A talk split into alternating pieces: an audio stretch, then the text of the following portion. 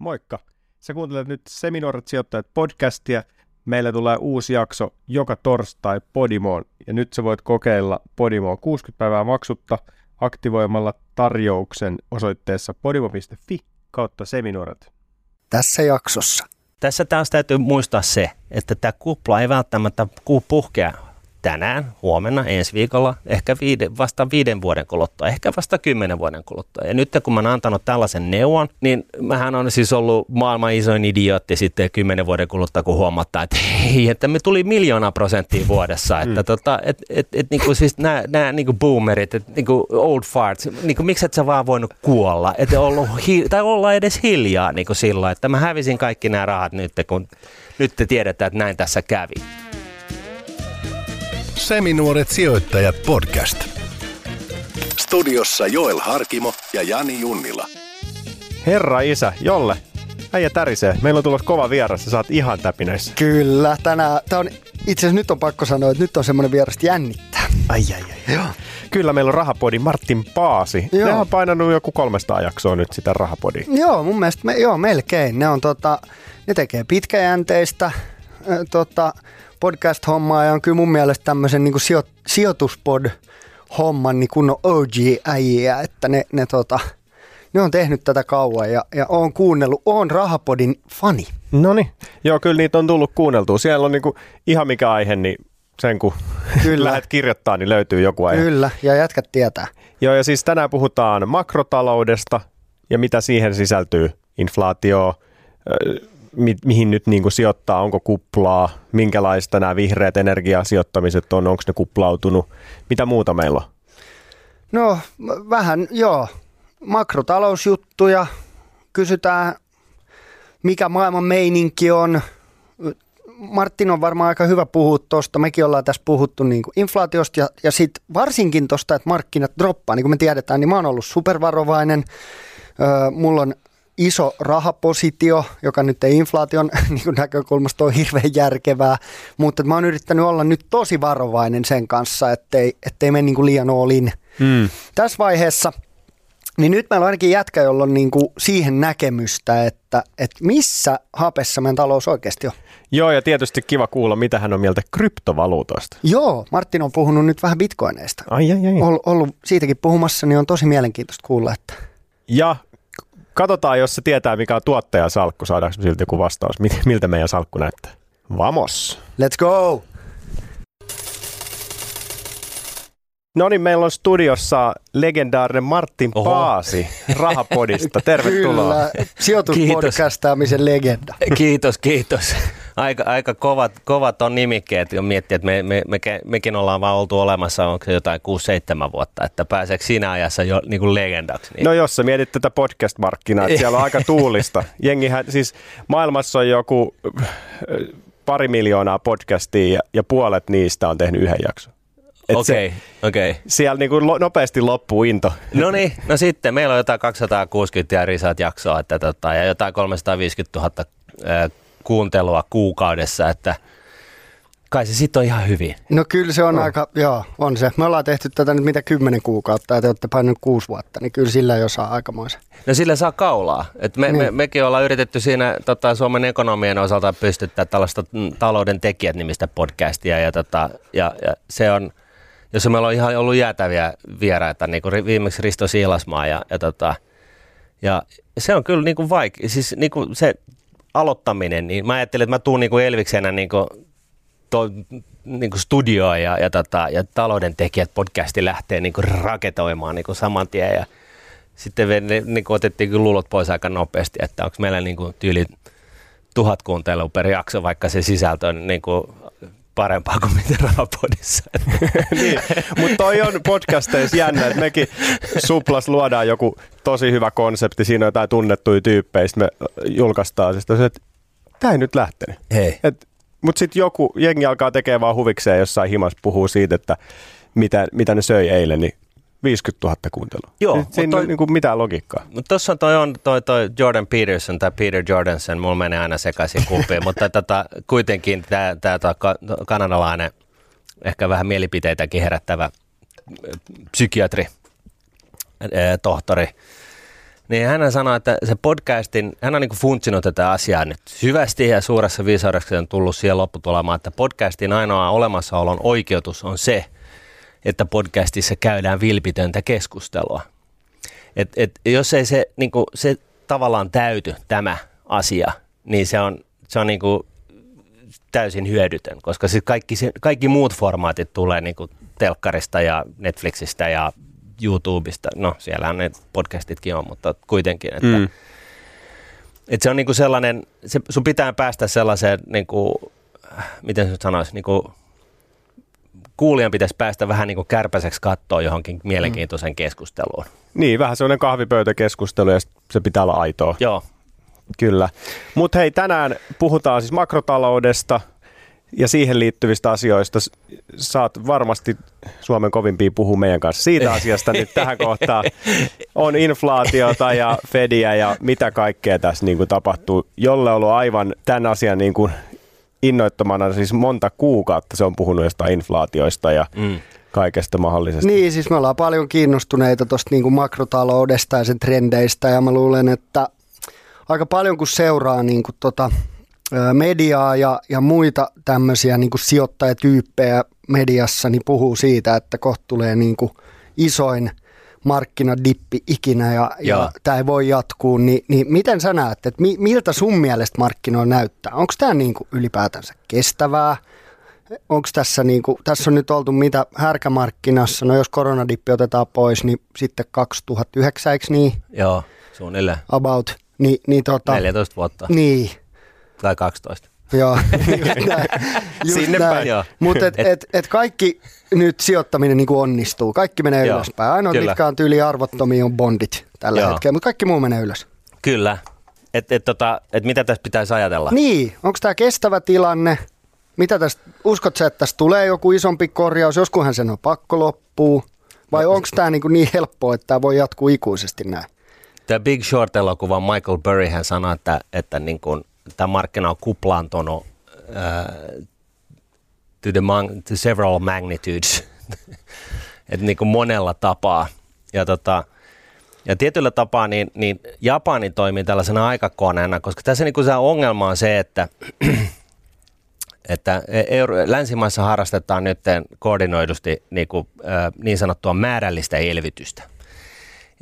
Eli keskuspankit ottavat ja siirtävät syberavaruudesta miljoona triljoonaa omalle pankkitililleen ja sitten ne ottaa ne miljoona triljoonaa ja sitten ne imuroi sieltä niin kuin markkinoilta, Euroopan keskuspankki eurooppalaisilta markkinoilta ja Yhdysvaltojen keskuspankki eli Fed jenkkimarkkinoilta, niin ne ostaa pois kaikki valtion liikkeelle laskemat lainapaperit. Eli siis EKP nyt esimerkiksi suomalaiset ja saksalaiset ja kreikkalaiset ja kaikki siinä samaa syssyä.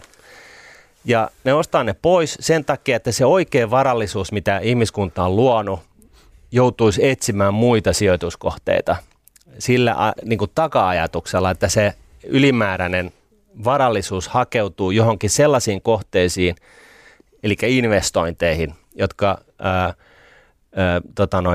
laittaisi talouden rattaat liikenteeseen, eli niin kuin synnyttäisi tuottavuuden kasvua, joka on kaiken talouskasvun ydintä. Ja loppupeleissä tämä on havaittu, että tämä on niin kuin tällainen hyvä tapa pitää terminaalisesti kuollut ruumis elossa, eli niin sanotusti letkuissa, mutta ei se saa sitä niin kuin kuollutta ruumista siitä pomppaamaan niin kuin sairaalan sängyltä niin kuin ylös ja lähtemään ulos kävelylle ja ehkä lenkille. Vaan siihen vaaditaan näitä kuuluisia rakenteellisia muutoksia, jotka ovat poliittisesti lähestulkoon mahdottomia saada aikaiseksi, koska aina joku puolue joutuu vähän niin kuin puun ja kuoreen väliin, koska nämä on epämiellyttäviä nämä rakenteelliset muutokset. Ja näin ollen niin tällaisella tekohengityksellä pidetään kasvavaa määrää tehotonta yritystoimintaa ja yhteiskuntatoimintaa niin kuin käynnissä, mikä madaltaa tuottavuuden kasvua tai tuottavuutta ylipäätään, mikä omalta osaltaan sitten johtaa siihen, että talous ei kasva. Ja tästä meillä on näyttöä niin kuin Japanista, kun mainitsin, niin Japanihan on harrastanut määrällistä elvytystä viimeiset 30 vuotta. Ja se ensimmäisen, puhuttiin siitä niin kuin hävitystä 10 vuodesta, se oli se 90-luku. Mm. Japanilla oli aivan hurja menestystarina niin kuin maailmanloppujen jälkeen, ja se kulminoutui siihen 90-luvun taitteeseen, jonka jälkeen aivan jäätävän ylivelkaantuneet yritykset, jotka oli käytännössä konkurssikypsiä, pidettiin määrällisellä elvytyksellä niin kuin pystyssä.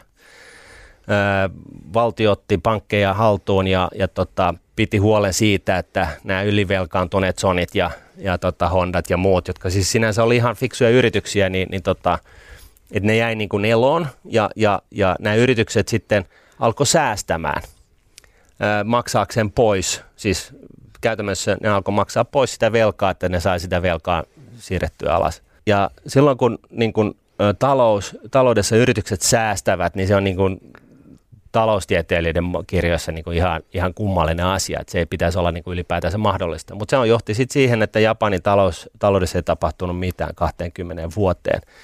Nyt länsimaat on vähän niin kuin samassa tilassa, eli tällainen niin kuin, luova tuho, joka on niin kuin markkinatalouden paras asia, joka niin kuin oikeastaan se suurin tekijä, joka erottaa markkinatalouden suunnitelmataloudesta, on luova tuho, niin se on otettu pois maailmasta. Ja näin ollen niin me pöhötytään päivä päivältä enemmän. Yhdysvalloissa 4. pörssiyhtiöistä on zombeja, eli sellaisia yhtiöitä, jotka ne tekee nipanappa tarpeeksi fyrkkaa, että ne pystyy maksaa lainansa korot, mutta ei lyhennyksiä. Ja siis ne ei pysty siihen tällä korkotasolla. Niin. Kyllähän tämä on niinku se iso ongelma, ja sitten tuli vielä nopeasti, tuli koronakriisi, jota hoidettiin ihan oikealla tavalla niinku jäätävillä koronatukipaketeilla, se on vaan tehtävä siinä akuutissa tilanteessa, mutta se ottaen huomioon, että meillä on ollut jo niinku 15 vuotta, pitkä aika määrällistä elvytystä, joka on jo pöhöttänyt sitä markkinaa, ja sitten vielä laitettiin tällainen niinku koronatukipaketit niinku pystyy, jotka niinku vielä enemmän johti siihen, että markkinoilla viedään tämä luova tuho pois, koska ei haluttu, että mikään tolkuttoman iso yritys menee nurin ja synnyttää niin kuin 100 tai 200 000 työtöntä niin kuin talouteen koronakriisin aikana. Sen takia niin kuin ollaan tavallaan niin kuin pidetty vaan hommat taas niin kuin yhä huonompia ruumiita niin kuin elossa. Ja tästä johtuu, että tällaiset klassiset taloustieteilijät on vähän sitä mieltä, että ei tämä ole kestävällä pohjalla. Joo, siis se sana elvytyskin on jo niinku ihmisen elvyttämistä niin. Ja sitten rahat politiikassa sama, että et ei se just ole kovin kestävää. Ja sitten tuosta Japanistahan me puhuttiin kanssa jossain jaksossa tuossa, että mitä niin, se oli 90-luvusta 3% oli kasvanut. Niin, että siellä on niinku Nikkei on about samassa kuin 90-luvun alussa. Ja eikö se ole niin, mä oon jostain mun mielestä lukenut, että Japanin valtio on tyyliin isoin osakkeiden omistaja, eikö se ole? Sitä knoppitietoa en tiedä, mutta se voi olla, koska ne joutuu käytännössä valtioistamaan aika paljon asioita 90-luvun alussa. Ja sitten meillä oli niin kuin, myöskin Euroopan alueella meillä oli tällainen, tai siis niin kuin Yhdysvalloissa ja Euroopassa oli tämä finanssikriisi vuonna 2008. Joka Yhdysvalloissa johtui syntyneistä niin kuin ei-luottokelpoisista tai niin kuin huonoista niin kuin asuntolainoista. Ja periaatteessa siellä ollaan ihan samassa pisteessä nyt. Siellä on paljon paketoitu tällaista CFD-tyyppistä niin kuin ydinjätettä. Siinä on niin kuin periaatteessa logiikka ollut se, että kun paketoi vaan tarpeeksi monta paskaläjää, anteeksi, niin samaan pakettiin, niin se jotenkin paranee. Ja Euroopan alueella taas niin päin, että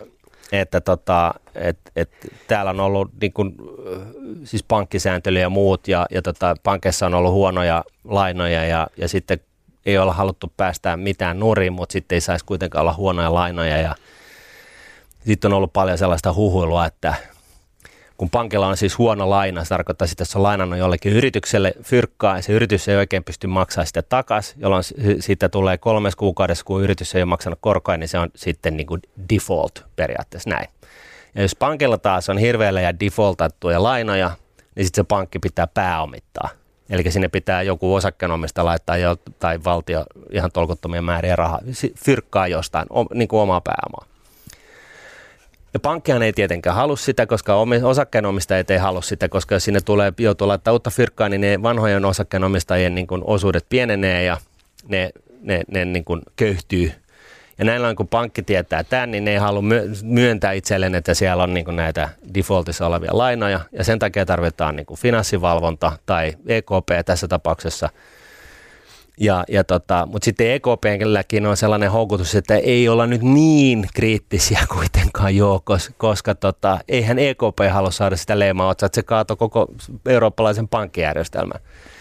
Niin on sellainen aika tolkuttoman iso houkutus sille, puhutaan tällaisesta extend and pretend-ilmiöstä, eli että otetaan se huono laina, se yhtiö ei maksanut korkoja, sitten sovitaan, että hei, sun ei tarvitse maksaa korkoja 10 vuoteen, nimipaperi plop, nyt se ei ole enää defaultissa.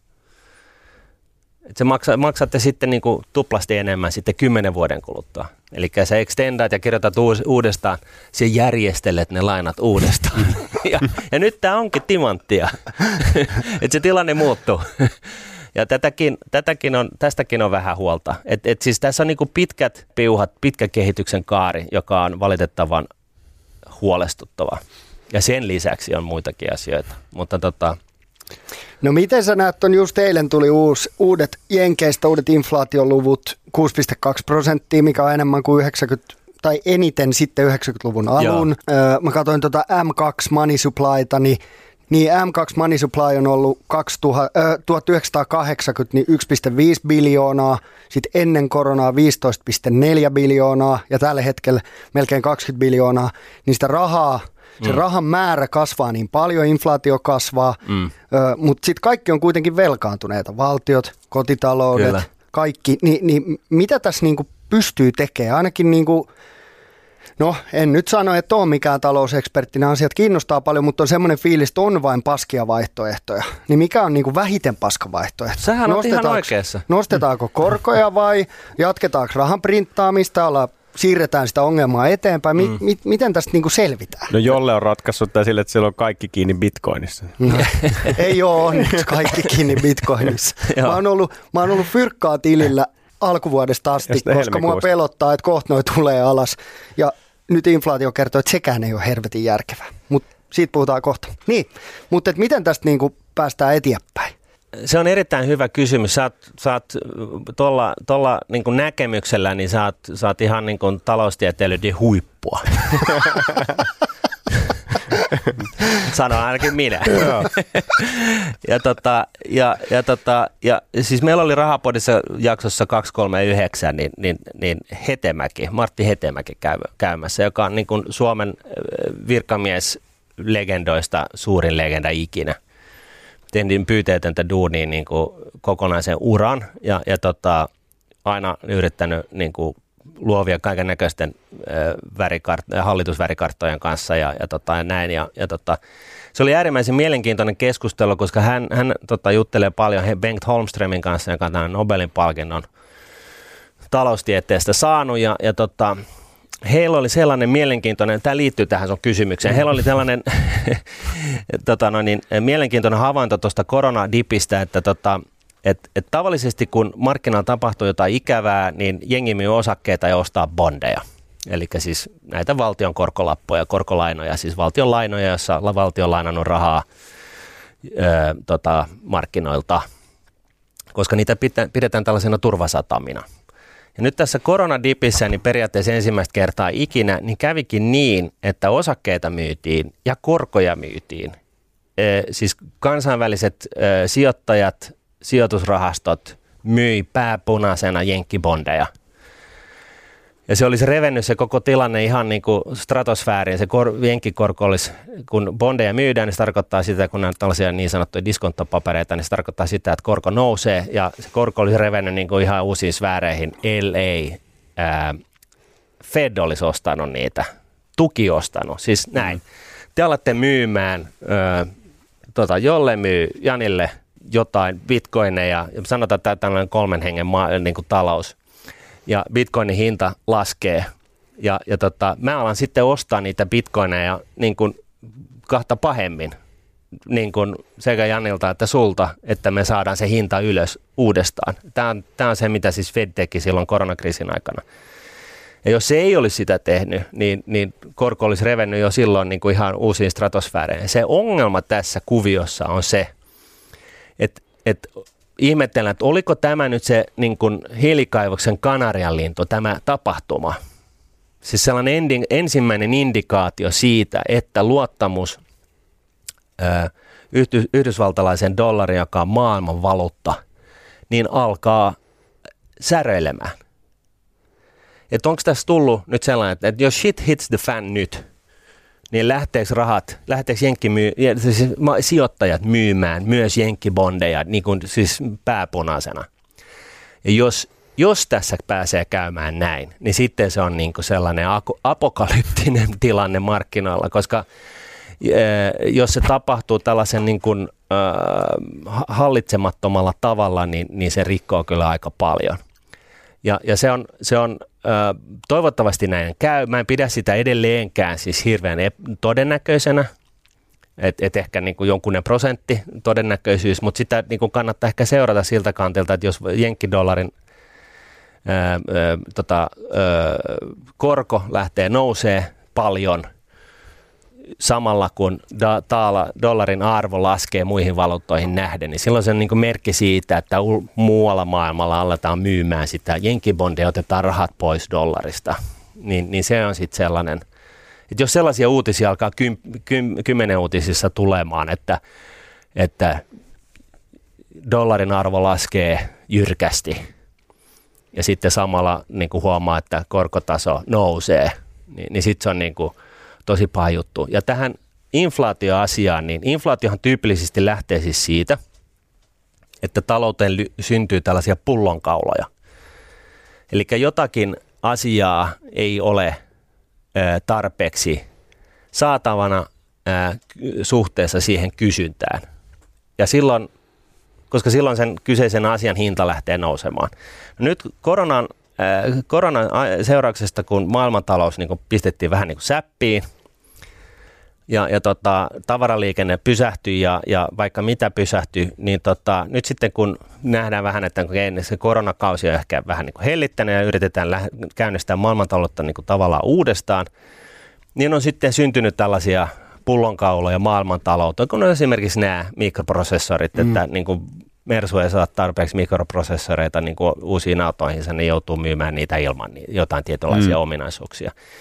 Niin se tarkoittaa sitä, että niitä mikroprosessoreita, jotka tehdään siis Kiinassa, niin niitä ei vaan ole riittävästi. Tai niitä on, mutta ne on jossain niin kuin, 100 konttilaivan kyydissä jossain seilailee maailmalla. Ja sitten kun ne kaikki 100 tulee yhtä aikaa Losiin tai johonkin Amsterdamin satamaan, niin siellähän ne sitten on niin kuin, syntyy ruuhkaa ja toimintaketjut yskii ja Mersu haluaa kuitenkin myydä niitä autojaan ja kansa haluaisi ostaa niitä. Kansa haluaisi niitä ostaa ja silloin niin kun jonkun tietyn asian hinta lähtee nousemaan. Ja se on se, mikä nyt ajaa sitä inflaatiota Jenkkilässä. Eli sehän on sellainen, se inflaatio on sellainen kori, että katsotaan, että niin kun otetaan kaikki talouden asiat ja katsotaan, miten että onko hinnat lähtenyt nousuun, ja ilmiselvästikin on. Tämä on niinku sinänsä tällainen kysyntävetoinen inflaatio, joka jollain aikavälillä kylläkin pitäisi nostaa korkoja, mutta sitten yhtä lailla tähän alkuperäiseen kysymykseen, onpa pitkä vastaus, niin mä en tiedä, mitä on kysytty, mutta varmaan inflaatio. Ei sun nyt voi olla noin lyhyt muisti. Onko tämä kestävällä pohjalla, niin se vastaus on se, että mielestäni ei. Tämä ei voi jatkuu, siis tämä määrällinen elvytys ja tämä niin kuin talouden letkussa pitäminen ja talouden zombiutuminen ei voi jatkua. Että niin kuin tulemme tiemme päähän jossain vaiheessa, ja se ongelma on siinä, että tällaiset fiat-rahat, eli siis nämä valuutat, niin kuin euroja, kruunoja ja ponta ja USA-dollari, niin se järjestelmä toimii niin kauan, kun markkinoilla on luottamus siihen järjestelmään. Mm. Ja heti sillä hetkellä, kun se luottamus loppuu, niin se ei enää toimi ollenkaan. Ja nyt takaisin tähän näin, että jos jenkkivaluutta, sen takia se on vähän tällainen apokalyptinen game over-tilanne, että jos jenkkivaluutan rooli tällaisena maailmanvaluuttana tulee jollain tavalla tiensä päähän, niin se on just sellainen hetki, jolloin ei enää luoteta siihen systeemiin, siihen dollariin. Mm. Mutta nyt tuosta inflaatiosta musta tuntuu, että jos on nyt 6,2 oli Jenkeissä ja Saksassakin jotain samaa luokkaa, niin et eihän siis hinnat ole vielä edes noussut. Siis sille, jos sä meet kaupasta ostaa sähköfillarin tai auton jostain, ja nythän niin kun energiahinta on noussut, niin sehän tarkoittaa sitten tehtaan ylläpitäminen on kalliimpaa. Joo. Sitten öljyhinta on noussut, se laiva kuskaa sen kaman, se on kalliimpaa. Laivakontihinta on 10-kertaistunut. Ja näin, niin ne ei vielä edes näy siellä kaupoissa ne hinnat. Puhutaan inflaatiosta, mutta mun mielestä tässä on vielä niin kuin, tulee jotenkin sellainen fiilis, että mihin se voi niin kuin mennä, koska nyt ne vaikutukset ei ole vielä jotenkin siellä kaupoisasti. No siis periaatteessa se inflaatioluku on sellainen, joka mittaa siis sen koko höskän, siis ainakin teoriassa, että periaatteessa se jo nähdään, mutta että se mikä tässä on ehkä yllättävää sen inflaation kohdalta on se, että ajateltiin, että se on tällainen ketchup-pullojuttu, että kun talous koronan jälkeen lähtee liikenteeseen, niin syntyy niin kuin väliaikaisesti tällaisia pullonkauloja, jotka sitten purkautuu muutamassa kuukaudessa. Ja nyt se näyttää siltä, että se on muutama lisää kuukautta. Ja nyt sitten loppupeleissä niin vastauskaan on se, että kukaan ei tiedä. Mutta se todennäköisin lopputulema tässä on se, että tämä kitka purkautuu. Se on niin kuin kuitenkin todennäköisintä, mutta jos se ei sitä tee, niin se on huono asia. Ja käykö tässä vielä jollain, siis voiko tässä käydä sama kuin silloin, kun korona iski kovaa silloin 2020 alussa, niin silloin käsidesit ja maskit loppu. Kaikki alkoi tekemään niitä joka puolella maailmaa. Ja sitten yhtäkkiä niitä oli kaupassa niin paljon, että ei ne sitten mahtunut hyllyihin. Niin nyt kun tuolla tehdään niitä sähköautoja, sähköfillareita ja mitä kaikkea niin kansa nyt just haluu lenkkareita ja kahvakuulia. Sitten ne on siellä konteissa nyt niin kuin 1,5 vuotta jossain Suetsin kanavassa ja Losin satamassa poikittain sielläkin. Niin sitten kohta ne on siellä hyllyissä, niin eihän ne mahu sinne hyllyyn, kun jengi on jo unohtanut, että ne on halunnut sen pyörän. Niin mitä sitten tapahtuu? No sitten taas hinnat tulee alas. Just näin. Ja tähänhän se perustuu, että siis miksi niin tavallaan on sellainen venaus markkinoilla, että tämä niin inflaatio on ohimenevää, niin nähdään, että se perimmäinen syy on sitten kuitenkin se, että kun se maailmantalous lähti taas uudestaan niin kuin ikään kuin liikenteeseen, niin siihen käynnistysvaiheeseen syntyy sellaista niin kuin yskimistä ja niin kuin tällaista, kunnes se taas saadaan se tilanne niin kuin sillä tavalla, että kaikki konttilaivat ei ole välttämättä samassa satamassa, vaan ne on niin kuin ympäri palloa ja tavara alkaa liikkua niin kuin sillä jatkuvalla niin kuin sopivalla syötöllä.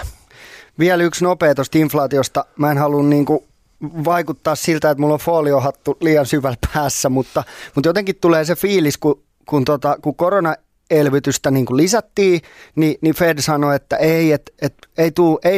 ei näy inflaatioa, että jos saadaan se sinne 2,5, onko se 2 vai 2,5, mikä heidän niin kuin targetti on, niin hyvä. Ja yhtäkkiä se onkin paljon enemmän. Niin sitten sanoo, että no ei se tästä, että tämä on vaan väliaikaista ja tämä loppuu kohtaan niin kuin näin, mutta silti se kasvaa. Niin onko tämä semmoista, tietääkö ne niin kuin itsekään miten tässä käy? Onko niillä niin kuin homma hanskassa vai tietääkö ne jo, että me ollaan kusessa tämän asian kanssa? Ne tietää kyllä siis parhaiten varmaan kukaan maailmassa, mikä se tilanne on. Mutta se ei tarkoita sitä, etteikö ne niin kuin jollain aikavälillä voisi olla väärässä. Esimerkiksi just tämä Hetemäki niin kertoi, se ei tainnut olla nauhalla, mutta hän kertoi, että hän oli vuonna 2008 alkuvuodesta käynyt tapaamassa silloista Bernankea Fedissä ja sitten tuon Treasurin pääjohtajaa siis Jenkkilässä ja ne molemmilla oli sama pitch, että kun näytti vähän siltä, että Et markkina on vähän huolestunut tilanteesta, koska pankit ei halunnut lainaa rahojaan toisilleen, koska ne pelkäsivät, että se toinen pankki menee jopa yössä nuuriin. Mm. Ja jos se menee nuuriin, niin se toinen pankki joutuu velkojaksi siihen konkurssipesään. Ja näin ollen se johti siihen, että pankit ei niin kuin yksinkertaisesti halunnut lainaa rahaa toisilleen, eikä pystynyt myöskään tallettaa niitä rahojaan niin kuin mihinkään yön yli, niin että saisi niin kuin niille ylimääräisille. Toisilla pankilla on yhden vuorokauden aikana niin kuin ylimääräistä fyrkkaa, joka pitää saada tallennettua, toisilla vähän liian vähän. Pitää saada jostain lainattua, ja tavallisesti markkinat toimii niin, että pankit lainaa toisilleen. Ja nyt sitten finanssikriisin alkuvaiheessa niin oli kiihtyvään tahtiin tällaista, että keskuspankki joutui työntää sitä likviditeettiä, että jo niille pankeille, joilla oli vähän niin kuin yhden vuorokauden aikana, kun epätasapainoa siis siinä, niin kuin ihan normitapahtumatta, että ihmiset, sen pankin asiakkaat oli nostanut rahaa enemmän kuin tallettanut, niin keskuspankit joutui tulee tähän skeneen mukaan, koska pankit ei lainannut toisilleen. Kun Hetemäki sitten kyseli tämän perään, niin että mikä tämä tilanne teidän mielestä on, että onko tämä niinku ihan kondiksessa, että teillähän on aika paljon tällaista niinku B-luokan asuntolainaa tässä markkinassa ja se on paisunut aika isoksi ja asuntolainoihin myydään niinku ihan kaikille elävälle, jolla on sotu. Sille isketään niinku miljoonaa kouraa ja sanoo tuosta asunto. Että onko tämä vähän niinku ylikuumetunut tämä markkina, niin me sanoin, että joo, me ollaan tutkittu tätä. Ja meillä on ollut ongelma, mutta se on nyt hoidossa. Niin sanoi Bernanke, niin sanoi tämä tyyppi sieltä Treasurilta, joka ei yhtä kuuluisa, jonka takia mä en sen nimeä muista, mutta isokenkäinen tyyppi kuitenkin. Ja siis 8 kuukautta myöhemmin, niin kaboom! Et siinä mielessä niin sellaista foliohattoa ei kannata viljellä, että epäilee, että tämä establishment kosee niin kuin kuolevaisia silmään. Että kyllä ne niin kuin ihan tosissaan yrittää tehdä parhaansa mukaan, koska ne on tyypillisesti, jos ei muuta, niin ne on aika niin kuin uratietoisia tyyppejä. Ne vähän niin kuin tykkää siitä, että niillä on ollut hyvää uraa ja ne haluaa lähteä niin kuin eläkkeelle niin kuin nätisti. Ja se on niin kuin arvavaltaa ja ne saa sitten kutsuja pitämään puheita ja bla bla bla. Tämä on niin kuin se, kyllä ne niin kuin parhaansa tekevät, mutta se ei valitettavasti taloudessa meinaa oikein yhtään mitään. Niin, joo, enkä mä tarkoita, että ne tahallaan kursisi linssiä tai tahallaan tekisi niin kuin huonosti, mutta mua kiinnostaa tuo niin kuin poliittinen ilmiö, minkä mä oon huomannut. Mä oon itse ollut politiikassa nyt mukana sitten, en hirveän kauaa 2015, mutta ennen sitä seurannut toki, mutta niinku, onko siinä sitä samaa, mikä esimerkiksi niinku valtiojohdolla on, että koko ajan puhutaan siitä, että Suomi ylivelkaantuu ja nyt pitää saada velkakuriin ja niinku näin, mutta jokainen hallitus miettii, että seuraavat saa funtsata sitä, ei ne ota niinku sitä roolia, niin kuin me sanoit, että se on niinku epämiellyttäviä päätöksiä, niin onko tuolla vähän sama, että ne niinku periaatteessa tietää, mitä pitäisi tehdä korjatakseen tämän, mutta se on niin helvetin epämiellyttävää, että mieluummin ne jatkaa tällä tiellä ja niin kuin puskee sitä ongelmaa eteenpäin? No, lyhyt vastaus on ei. Sikäli, että virkamiehiin voi luottaa enemmän kuin poliitikoihin. Joo, se pitää paikkaansa. Myönnän. että virkamiehet on, kun siellä ei ole, niitä ei äänestetä niin kuin valtaan, niin ne itse asiassa yrittää ajaa sitä asiaa niin tyylikkäästi ja hyvin kuin voivat, koska niillä ei ole mitään muuta kannustinta. Ja kun monet virkamiehet ei saa niin kuin jäätäviä miljoonaa palkkojakaan, niin se on enemmänkin se, että se sun kädenjälki näkyy ja susta kirjoitetaan kirjoja. Ja se on niin kuin tavallaan se sun uran huipentuma.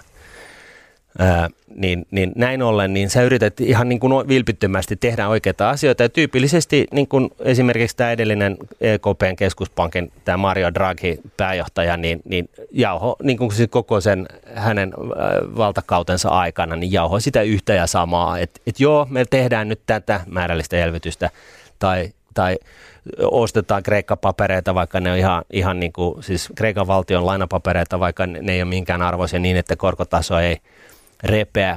I will do anything it takes -puhe. Mutta poliitikot, perkele, ne rakenteelliset muutokset, tällä ostetaan aikaa, tämä ei ole se ratkaisu, teidän on pakko pakko tehdä jotain näille rakenteellisille muutoksille. Laittakaa siihen niin kuin pökkää pesään, että niin kuin talous uudistuu, että turhat duunit loppuu ja tuottavammat duunit alkaa ja uudelleen kouluttautumista ja tulee paljon työttömyyttä ensin, mutta se on pakko tehdä. Tehkää. Ja eihän ne tee. niin se vaatisi semmoisen pienen pommin, että aloitetaan alusta. Se on valitettavasti ja tästä on niin kuin, se on just näin erittäin hyvin muotoiltu, että valitettavasti ihmiskunnan talouden syklisyys on mitä ilmeisemmin välttämätöntä. Eli me tarvitaan näitä niin kuin, puhdistuskuureja, jolloin niin kuin, vähiten elinvoimaiset tekemiset kuolee, jolloin syntyy siis ihan oikeiden ihmisten niin kuin suuria henkilökohtaisia kriisejä. Ne ei ole siis millään tavalla mukavia, siitä on helppo vaan niin kuin istua tässä mikrofonipöydässä ja todetaan, että näin se vaan pitäisi tehdä. Mutta siis yhtä lailla näin, siis tämä pitäisi valitettavasti tapahtua, koska nyt me ollaan poikkeuksellisen pitkään pidetty tätä terminaalikuollutta länsimaalaista taloutta letkoissa ja pitäisi itse asiassa vaan niin kuin, antaa se sydänshok, siis tämä defibrillaattorilla vähän niin kuin shokkia sydämeen, että me saataisiin se taas käyntiin ja potilas eloon ja raiteille. Tästä niin kuin me ollaan jo aika paljon puhuttu tässä meidän podcastin aikana, mä just katsoin, että ollaan puhuttu Kim Väisäsen kanssa Suomen talouden tilasta tammikuussa ja sitten on ollut maaliskuussa 21 zombeja, kuplaa, konkurssiaaltoa ja tällaisia inflaatio toukokuussa on hyvä vai paha ja nyt me puhutaan ja synkistellään tässä ja meidän kuulijathan sieltä tulee viestejä, niin kuin on totta kai kuulijoita on laidasta laitaan, siellä on 10 000 niitä, niin se, että aika paljon mä oon nähnyt viestejä just, että puhukaa mieluummin niin kuin paljon semmoisista hyvistä sijoituksista. Mutta kun tää on just tärkeää, että puhuu näistä, että ihmiset pystyy varautumaan siihen, että tää ei ole aina ruusuiltanssimista tää touhu. Se on just näin ja sitä kannattaa viljellä varsinkin, kun on ollut se 12 vuotta yhtä jaksosta pörssinousua käytännössä. Ja kun ihmiset on tällaisten talousviisastelijoiden, osittain tällaisten talousviisastelijoiden niin kuin ansiostakin, niin herännyt siihen, että hei, että joo, pitkäjänteinen säästäminen. Sitten on mennyt 4 vuotta ja ne kurssit on kolminkertaistunut. Joo, tulee sellainen fiilis, että tämähän oli hyvä neuvo. Tämä oli helppoa. Mutta tuohon niinku, mun mielestä tosi hyvä esimerkki oli tässä, mä en muista mistä mä sen näin, Bitcoinista sellainen esimerkki, että oli 2 tyyppiä, molemmilla oli 1 000 fyrkkaa, toinen osti tammikuussa kaikella rahalla Bitcoinia, 60 000 oli se kurssi ja sitten mitä se oli niin kuin nyt, 60 000. Se oli tehnyt fyrkkaa vuodessa tai vajasvuodessa, ei mitään. Joo. Toinen kaveri osti 4 kertaa, se osti siinä 60, sitten se osti, kun se oli tippunut 25 pinnaa, sitten oli tippunut 50 pinnaa, noussut taas siihen 75 pinnaa ja sitten 100. Se osti 4 kertaa, niin silloin oli, toisella oli 1 000 ja toisella 2250. Joo. Eli toi on niinku se hajauttamisenkin juttu, että kun se tulee jossain vaiheessa alas, kun sä katot vähän kauempaa sitä ajanjaksoa, niin sä saat sitten halvemmalla hankittua asioita ja se tasoittaa sitä peliä. Mutta se oli tässä esimerkissä. Se olisi yhtä hyvin voinut olla niin, että se 100% tuotto olisi tullut heti tammikuun niin kuin 3. päivänä ja sitten ei mitään. Jolloin siis tavallaan tämä on tämä ongelma tällaisen liikkuvan kohteen kanssa, että se neuvo riippuu siitä, että mitä aikajännettä sä katsot, että mikä silloin on paras. Mutta se on totta, että ajallinen hajauttaminen on siis tällaiselta niin kuin riskiä kahtavalta ihmiselle niin se on niin kuin niin kuin hyvä lähestytulokulma.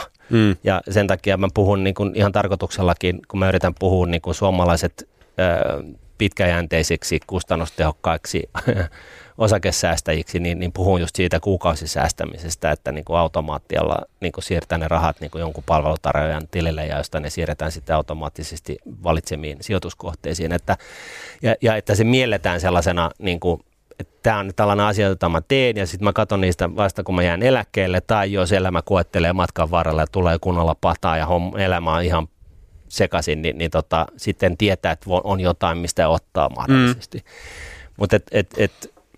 Mutta on just on kahta tapaa, kun Suomessa tosi puhuttiin jossain jaksossa siitäkin, että paljon ihmiset käyttää rahaa uhkapeleihin Suomessa. Niin se oli joku 550 € vuodessa ja sijoittamiseen 47 €. Että se gäppi on aika iso, niin sitä pitäisi saada vähän kavennettua sitä väliä.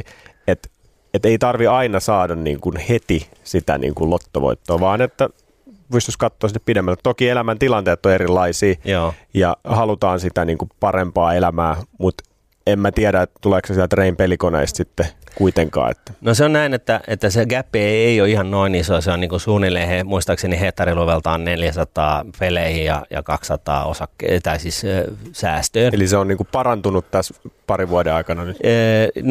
Tai sitten riippuu varmaan se riippuu siitä, että miten se laskee. Mutta mä kaivan sen datan ensin tällaiseen Senia Larsenin kirjoittamaan Veikkauskratia-kirjan, joka käy niin kuin Hitchcock-thrilleristä ja kuvittelee, että se ei ole totta. Ja varsinkaan, ettei se ole totta meidän arjessa, mutta se on totta. Ja mullekin se oli niin jännittävä, vaikka mä siis tiesin tästä asiasta, että valtion peliyhtiö, joka pitäisi ehkäistä pelihaittoja Suomessa. Se on se slogan. Kaikin tavoin yrittää koukuttaa mahdollisimman paljon suomalaisia rahapelikoneiden kautta häviämään rahansa mahdollisimman nopeasti tekoälyä käyttämällä. Ja tää on, siihen kirjaan niin mä laskin tämän kyseisen datan auki ja se meni tietenkin väärin sillä ensimmäisen kirjan painokseen, että jos te löydätte sen, niin se on sitten keräilykappale, että nyt tässä uudessa, niin, joka myöskin löytyy äänikirjana, niin nämä luvut on oikein. Mä en nyt valitettavasti muista ulkoa, että miten se oli, mutta se oli niin kuin hehtarilukemalta noin.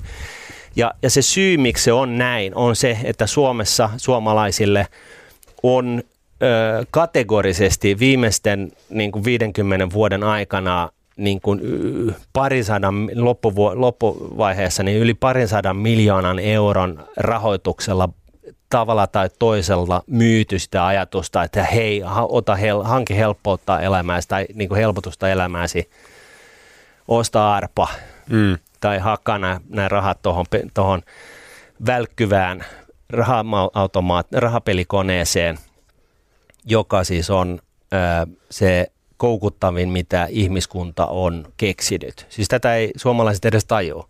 Se rahapelikone, se systeemi, millä tavalla se toimii, niin se on ihmiskunnan koukuttavin laite, mitä ihminen on pystynyt, siis rahapeliteollisuus on pystynyt keksimään. Ja näitä meillä on sitten Suomessa niin kuin joka joo. Mutta ei ehkä nyt mennä tähän, mutta siis tämä on vaan tällaisena simuhuomiona, että suomalaisten niin kuin suomalaiset niin sanotusti on tätä lottokansaa. Ja tämä on niin kuin tämä ei ole hauskaa juttu, vaan tämä on niin kuin tämä on todennäköisesti köyhdyttänyt Suomea yhden BKT:n verran. Koska ne rahat, jotka Veikkaus kerää, niin niistä se on, sanotaan nyt karkeasti 1,5 miljardia, niin siinä menee se 500 miljoonaa sen firman pyörittämiseen. 500 miljoonaa kaiken näköisiin juttuihin, ja siitä maksetaan takaisin se miljardi kaiken näköisille yhdistyksille, joissa löytyy siis aivan todella tärkeitä yhdistyksiä, ehkä sellainen 100, ja sitten 3900 sellaisia, että kukaan ei oikeastaan tiedä, mihin ne rahat menee. Ja sitten siinä on vielä se, että ne, ketkä niitä uhkapelejä pelaa, niin niille ei olisi varaa tehdä sitä. Ja sitten se menee niin kuin kanavoituu. Siis tässä on tällainen 3-5, siis puolet veikkausrahojen niin kuin, tai veikkauksen häviörahoista tulee alle 5% määrästä pelaajia. Eli siis 5% näistä pelaajista tuottaa sen yli puolet veikkauksen tuloista. Ja ne on tutkitusti sosioekonomisesti haastavassa elämäntilanteessa olevia ihmisiä, jotka ne rahat häviää. Ja vähän velaksi. Ja siis peliongelmaisten kohdalla niin tulee sellainen 100-200 tonnia velkaakin lisäksi.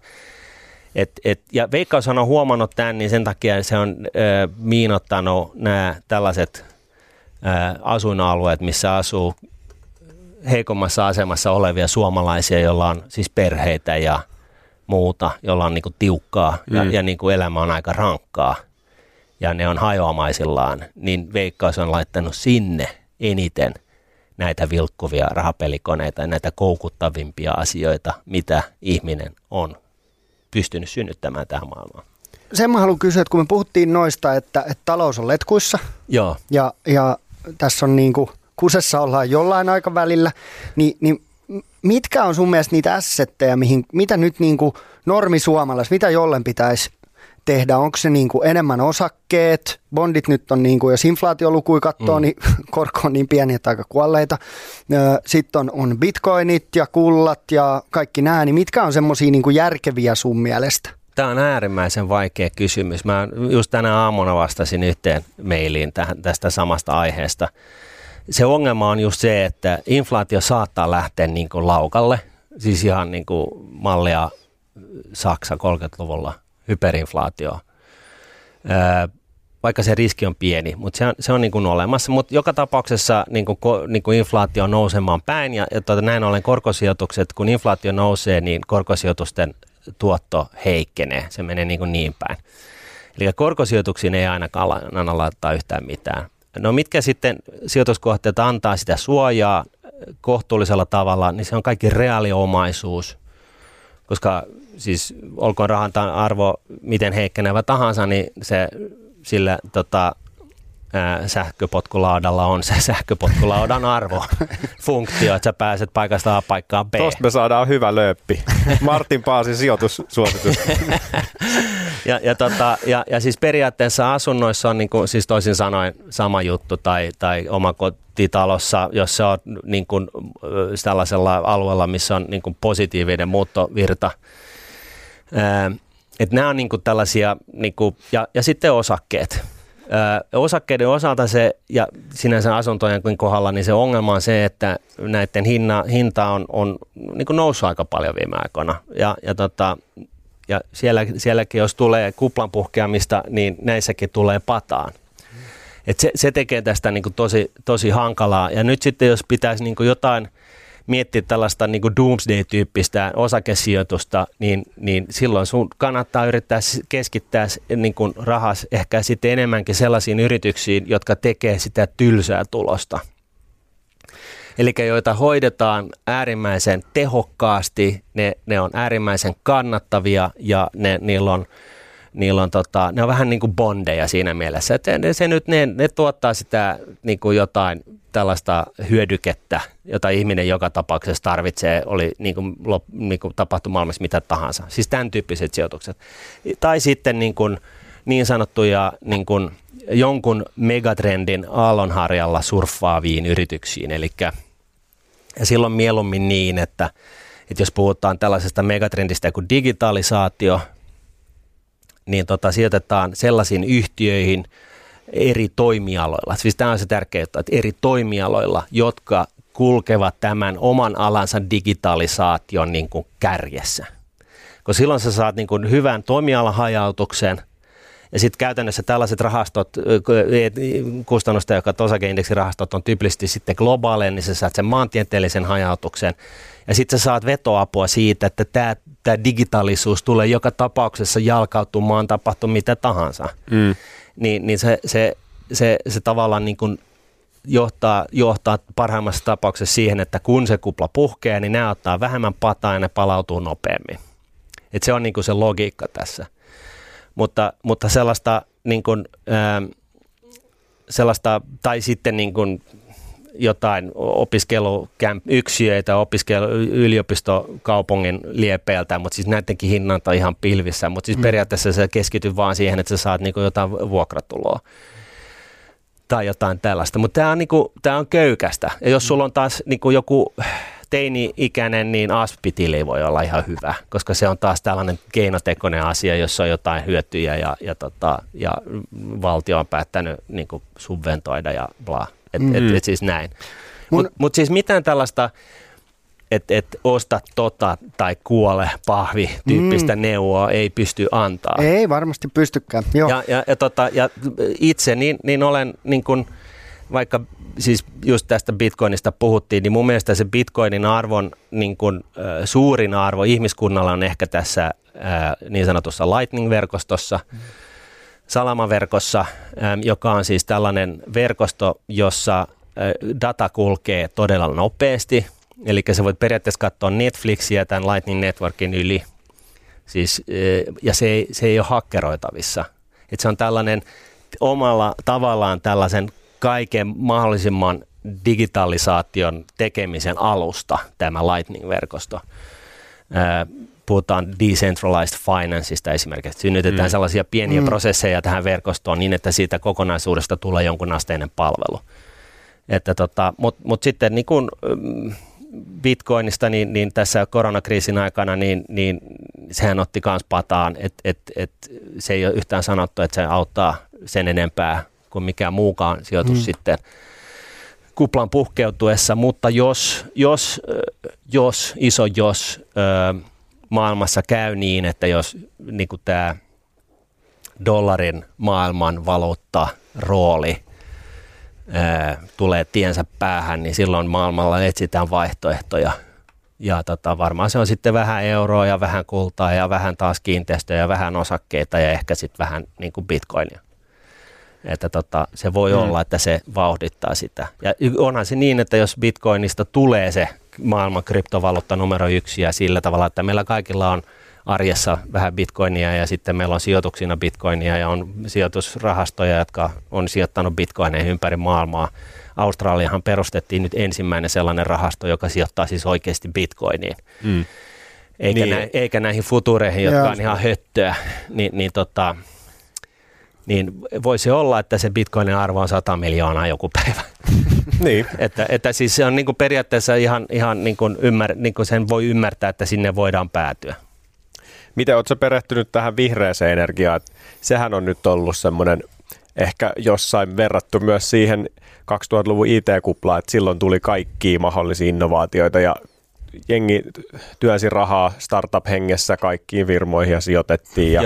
Ja sitten jonain päivänä huomattiin, että ei nämä kaikki olekaan niin kuin kultaa. Niin, että ne on siinä samassa trendissä mukana. Et nyt vihreäsen koko ajan tulee niinku erilaisia sähköautoja, tuulivoimalaa ja siihen kaikkeen liittyvää niinku kamaa. Et se on ollut hurjaa. Esimerkiksi tämä Vestas, tanskalainen tuulivoimafirma, niin mä katsoin, että 2012 se maksoi 6 dekkiä Tanskan kruunua se osake, ja nyt se pyörii jossain 300. Se on kasvanut aika isosti. Joo. Niin, siis, mitä tässä niin kuin? No, tässä on vähän pulma. Ja sen takia, kun mä puhun tuossa tästä megatrendeistä, mä puhun siitä, että kannattaa löytää sellainen rahasto, joka sijoittaa moneen yritykseen eri aloilla, jotka kulkevat jonkun megatrendin kehityksen niin kuin aallon harjalla. Koska jos olisit sijoittanut 70-luvulla tietokonevalmistajiin, niin kuin Atari ja Macintosh ja IBM ja mitä nyt niitä kaikkia oli, Spectra Video ja Commodore ja näin, niin se sulle olisi käynyt tosi huonosti, koska käytännössä siitä niin kun, sen pisimmän kortin veti niin kun pari hassua valmistajaa ja ne muiden arvo niin kun, nehän meni konkurssiin käytännössä ja ostettiin pois matelemasta. Ja jos sulla oli niin kuin periaatteessa 100 firmaa ja niistä 90, ja sä ostat niitä, niin kuin, kun ne kaikki on niin kuin hyvässä arvossa, ja sitten niin kuin 2 ottaa sen, voittaa sen game ja 98 menee nurin, niin sun tuotolle ei käy oikein mitenkään. Eli sen takia kannattaa välttää siis tämän tyyppisiä megatrendirahastoja, jotka sijoittaa niin kuin sen yhden alan firmoihin. Esimerkiksi akkuteollisuuteen. Se on niin kuin hirveä riski. Ensinnäkään, niin kuin, vaikka siis nähdään, että kaikki ymmärtää, että akut tulee, niin kuin me tarvitaan akkuteknologiaa, kun vaan tulevaisuudessa, niin voi ajatella, että okei, mä sijoitan kaikkiin akkuteollisuusfirmoihin nyt, niin mähän teen niin kuin hilloa kuin vaan. Ja tässä todennäköisesti kuitenkin käy ihan samalla tavalla kuin tietokone valmistajille, että sen pisimmän korren vetää jo, siis joku. ja sille käy helvetin hyvin, mutta näille muille käy tosi ohrasesti niin ei ehkä sellaisiin megatrendirahastoihin sitten, että ja sitten vielä akkuteknologiassa niin sitten voi tulla joku tällainen, joka keksii jonkun tahna, jonka sä pystyt niinku pusertaa spritsillä niinku auton tankkiin ja se pystyy jollain tavalla, se tahna synnyttää sen sähkön ja se akkuteknologia on gone, niinku, että sillä ei tee enää mitään, koska kehitys kehittyy. Niin megatrendirahastojen kohdalla niin kannattaa varoa tällaisia tosi kapeita tekijöitä. Yeah. Mulla on blogissa Nordnet-sivuilla niin sellainen blogi, voi googlettaa, kun megatrendirahastot tässä lista tai jotain. Niin se tulee. Se on kaikki meidän megatrendirahastot, mihin suomalaiset voi sijoittaa. Kaikki Eurooppaan listatut megatrendirahastot, mitä on, niitä ei ole kuin 60, mutta siellä on kaiken näköistä hauskaa mielenkiintoista. Noit itse asiassa on tullut viestejä paljon siitä, että puhukaa megatrendeistä ja miten niihin voi sijoittaa. Ja siitä on tullut paljon. Pystyykö Suomessa jotain Cathy Wood, kun sillähän on semmoinen innovaatiorahasto, missä on SpaceXia ja sitten siinä on jotain Genomics ja siinä on niinku ihan semmoisia AI-juttuja ja ihan siis tosi skifi-hommaa, niin pystyykö tommosia sijoittamaan? Ei varmaan me EU ihan läpi kaikki. Ei, ja nykyään meillä oli siis sellainen glitchi, että Euroopasta niin osakevälitteethän totta kai mahdollistaa osakkeiden oston Jenkkilässä. Ja kun ETF:t on sinne pörssilistattu, niin niidenkin hankinta oli mahdollista. Mutta kun ne on taas rahastoja, niin niitä ei saisi niinku jaella niinku eurooppalaisille. Ja tästä voi olla montaa mieltä. Mä en nyt ole siitä yhtään mitään mieltä, mutta se johtaa just siihen, että niinku näihin jenkirahastoihin ei niin vaan pääse käsiksi. Ja, ja nyt jos jotain tällaista haluaa tehdä, niin käykää katsomassa se megatrendirahastot tässä lista. Siellä on kaiken näköistä villiä, siis ihan oikeasti. Ja sitten vähän niin kuin kestävää kehitystä ja muuta rauhallisempaa, mutta mutta se ongelma taas kerran, että tätä ei voi painottaa liiaksi, niin megatrendirahastoissa on se, että jos sä valitset sellaisen rahaston, joka on hyvin kapealla segmentillä, kuten tietokonevalmistaja tai akkuvalmistaja, niin sen menestyminen on kyllä hyvin epätodennäköistä, koska se on ostanut niitä kaikkia ja niistä vaan joku voittaa ja kaikki muut menee niin syöksy betoniin. Joo. Mä haluan vielä nopsaa kysyä ennen kuin lopetellaan, niin mä oon osakesijoittaja, sä puhuit vähän niin kuin näistä tekkijutuista, mutta sit sä puhuit myös näistä niin kuin turvallisista firmoista. Joo. Niin jos katsoo Dow Jonesia, niin se on tehnyt 5 vuoden aikana 91%, kun sit taas Nasdaq on 236, niin onko tämmöinen niin kuin, onko PE-luvut, PB-luvut, onko ne vielä relevantteja, onko tämmöinen niinku arvosijoittaminen, onko se vielä relevanttia? Koska nyt, kun me ollaan tässä 12 vuoden markkinassa, niin kaikki tämmöinen tekkisijoittaminen rökittää niinku Warren Buffett-ajattelumallin ihan 6-0. Kyllä. Mutta onko se vaan tämän niinku härkämarkkinan takia ja onko tämmöinen arvosijoittaminen vielä niinku arvossaan? No se on niin, että se on äärimmäisen hyvä kysymys. Kiitos siitä. No tämä kiinnostaa mua, koska mä näen itseni arvosijoittajana, kaikki ostaa vaan jotain Teslaa. Joo.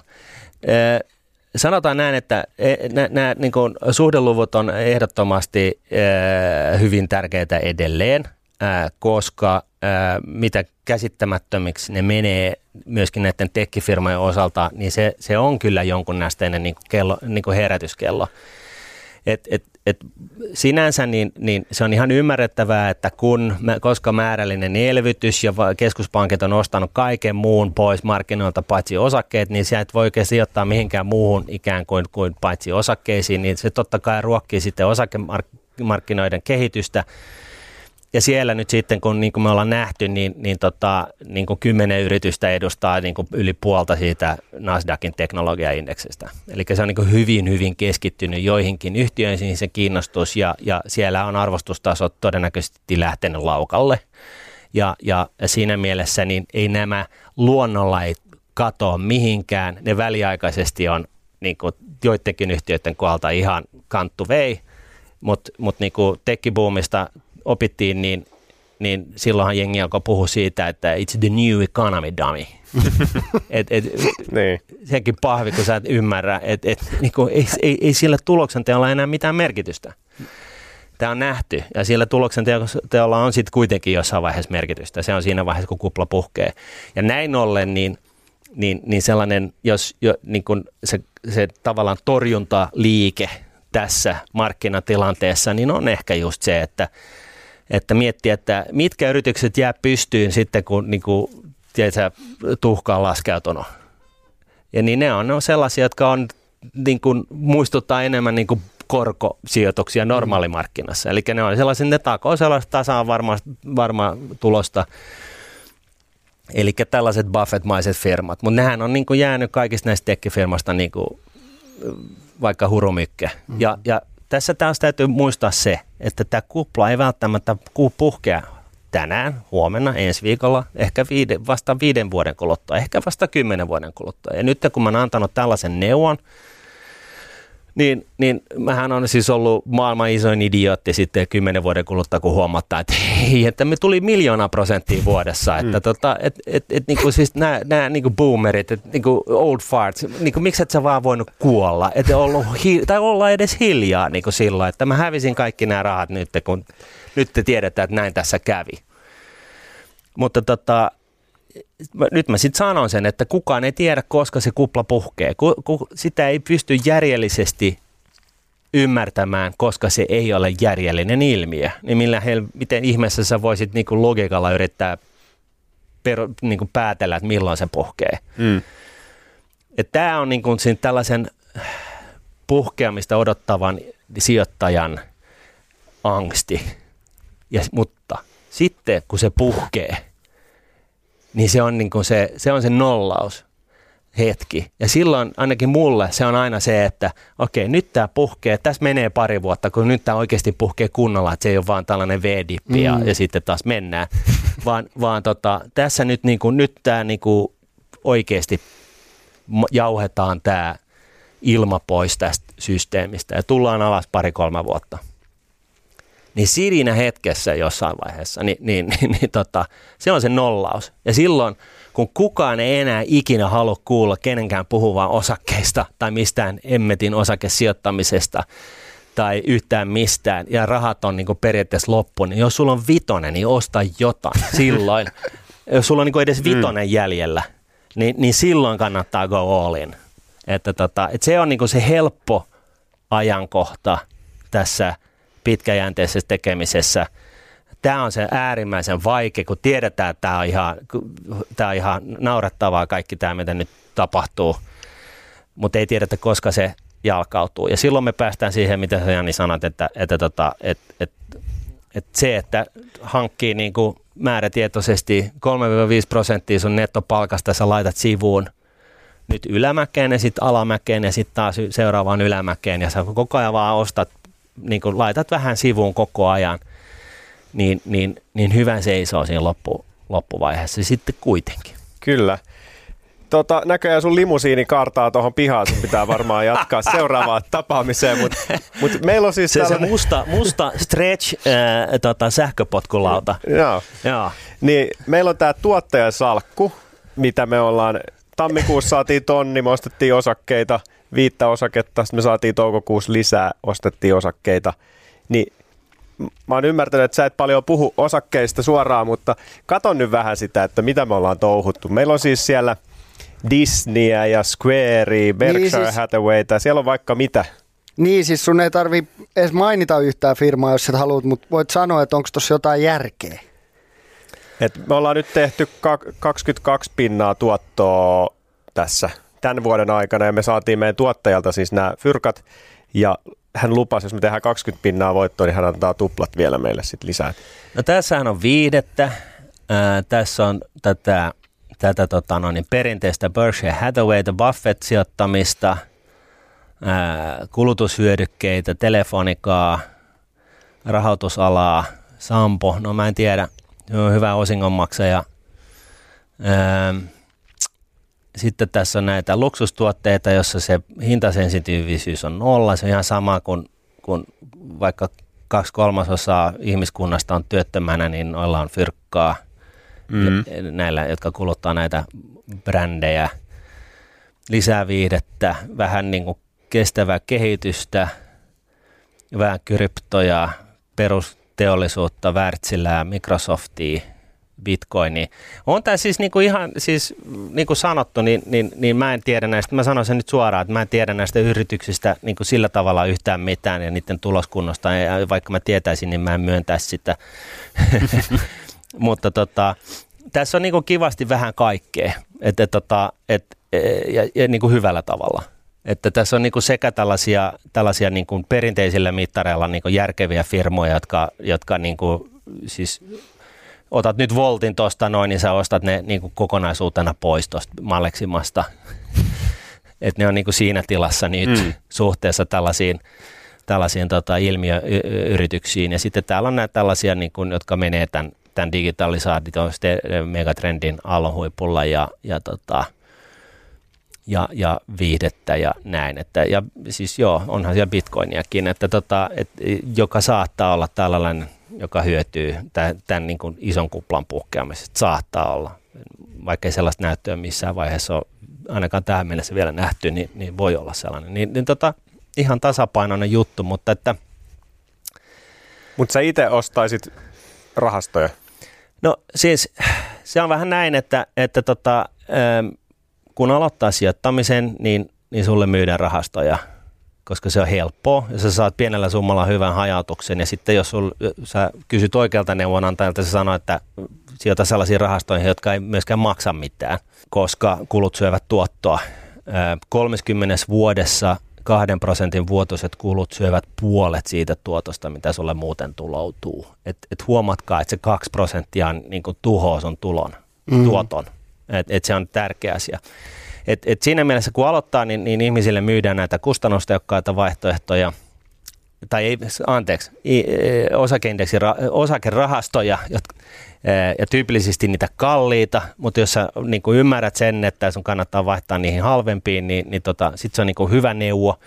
Sitten jos ihminen innostuu siitä sijoittamisesta, niin sitten se haluaa tietenkin ajattelee näin, että se on parempaa, kun mä sijoitan suoraan itse osakkeita. Ja se on munkin kirjoissani ihan ok, mutta siellä kannattaa niin kun sitten kuitenkin ehkä vähän kopioida niiden ammattilaisten salkkuja, jotka näyttää siltä, että niillä on 70-80% niin kun hajautusta hysteeristen kustannustehokkaiden osakeindeksirahastojen avulla. Ja sitten ne ottaa vähän niin kun sellaista niin kun riskiä sitten sijoittamalla suoraan johonkin villeihin juttuun. Et mullakin on... Niin kun itselläni villisijoitus tällaisessa suomalaisessa yhtiössä, joka ei ollut edes listalla, kun mä siihen pääsin sijoittamaan onneksi. Oliko se Spinnova? Ei, se oli sellainen kuin Nanoforma. Okei, okay. Joo, tiedän. Mä oon tuntenut sen toimarin niin kuin 20 vuotta ja hänen veljensä niin kuin yhtä pitkään, niin tavallaan mulla oli niin kuin ns. Tällaista, niin kuin pystyin haarukoimaan siitä, että jos nämä innostuu, kun mä tunsin ne tyypit, että jos nämä oikeasti innostuu jostain, niin sitten tämä voi olla hyvä juttu. Niin mulla oli sellainen etulyöntiasema sillä tavalla. Vähän niin kuin tietynlaista sisäänpiiritietoa. Mutta että niin kuin muuten niin ehkä just mieluummin sitten niin, että niin kuin monet tekee, että ne sijoittaa johonkin sellaisen, mitä ne ymmärtää. Että niin kuin LG-brändseihin tai Louis Vuitton, niin mä en tiedä, onko sulla manbagia jolleen, mutta Ei oo. tai sitten johonkin muuhun sellaiseen, joka on niin kuin jollain tavalla, tiedätkö, miksei niin kuin me olla mukana näissä, sijoittaa ehkä niin kuin näihin 10 niin kuin trendifirmaa, mutta ei missään tapauksessa sillä tavalla, että sulla on niin kuin kaikki rahat siinä kiinni, koska siinä on niin kuin kiihtyvään tahtiin kasvavia riskejä sitä mukaan, kun niiden kurssit vielä tässä tuplaantuu ja triplaantuu ja 10-kertaistuu ja mitä ikinä. Jos tuplaantuu, triplaantuu tai mitään, vaan nehän voi siis huom tulla myöskin alas. Yes. Ja ehkä sellainen viimeinen kaneetti tässä, että kaikki te, jotka niin kuin lähdette tällaiseen sijoittamiseen mukaan, niin tämä niin kuulostaa tällaiselta boomerin niin tylsältä viisastelulta, mutta muistakaa se, ja mä en ole edes teknillisesti ottaen boomeri, mutta siis muistakaa se, että osakemarkkinoiden arvostustasot, ne voi puolittua, siis, ja se kuuluu ikään kuin asiaan. Et jos et sä voi elää sillä riskillä, niin sit sun kannattaa vähentää sitä sun osakepossaa. Koska muuten siinä käy siis sillä tavalla, että sä oot periaatteessa ymmärtänyt sen pitkäjänteisyyden, mutta sitten siinä vaiheessa, kun se kurssi on tullut 30% alas, niin sä alat myymään jotain. Ja sitten kun se on tullut vielä 50% alas, niin sä myyt jotain. Ja sitten kun se on tullut 70% alas, joka siis voi tapahtua, se on se ei ole mikään ihmeellinen ilmiö, niin sit sä myyt loput. Ja sit sä et ainakaan sijoita enää. Ja sitten se käännös tulee ja sitten loppupeleissä 99% sijoittajista, jotka käyttäytyy näin, häviää siihen vaihtoehtoon, että ei olisi tehnyt mitään. Mm. Tämä on se ehdottomasti tärkein oppi. Eli kevennä sitä sun salkkua sillä tavalla, että sä nyt pystyt elämään sen kanssa, että sieltä tulee pataan ja kunnolla. Toi on hyvä tipsi. Oh. Hei, kiitos Martin Paasi. Tämä oli aivan loistava. Kiitos. Mä olin ainakin todella innoissani tästä jaksosta. Ja oli siistiä, että oli kerrankin täällä meidän kahden kanssa joku, joka oikeasti tietää jotain. Disclaimeri pelään. Kaikki, mitä minä just sanoin, voi olla väärin. Sama. Kiitos. Moi. Hyvä, kiitos. Moi moi. Moikka. Sä kuuntelet nyt Seminuoret sijoittajat podcastia. Meillä tulee uusi jakso joka torstai Podimoon. Ja nyt sä voit kokeilla Podimoa 60 päivää maksutta aktivoimalla tarjouksen osoitteessa podimo.fi/seminuoret.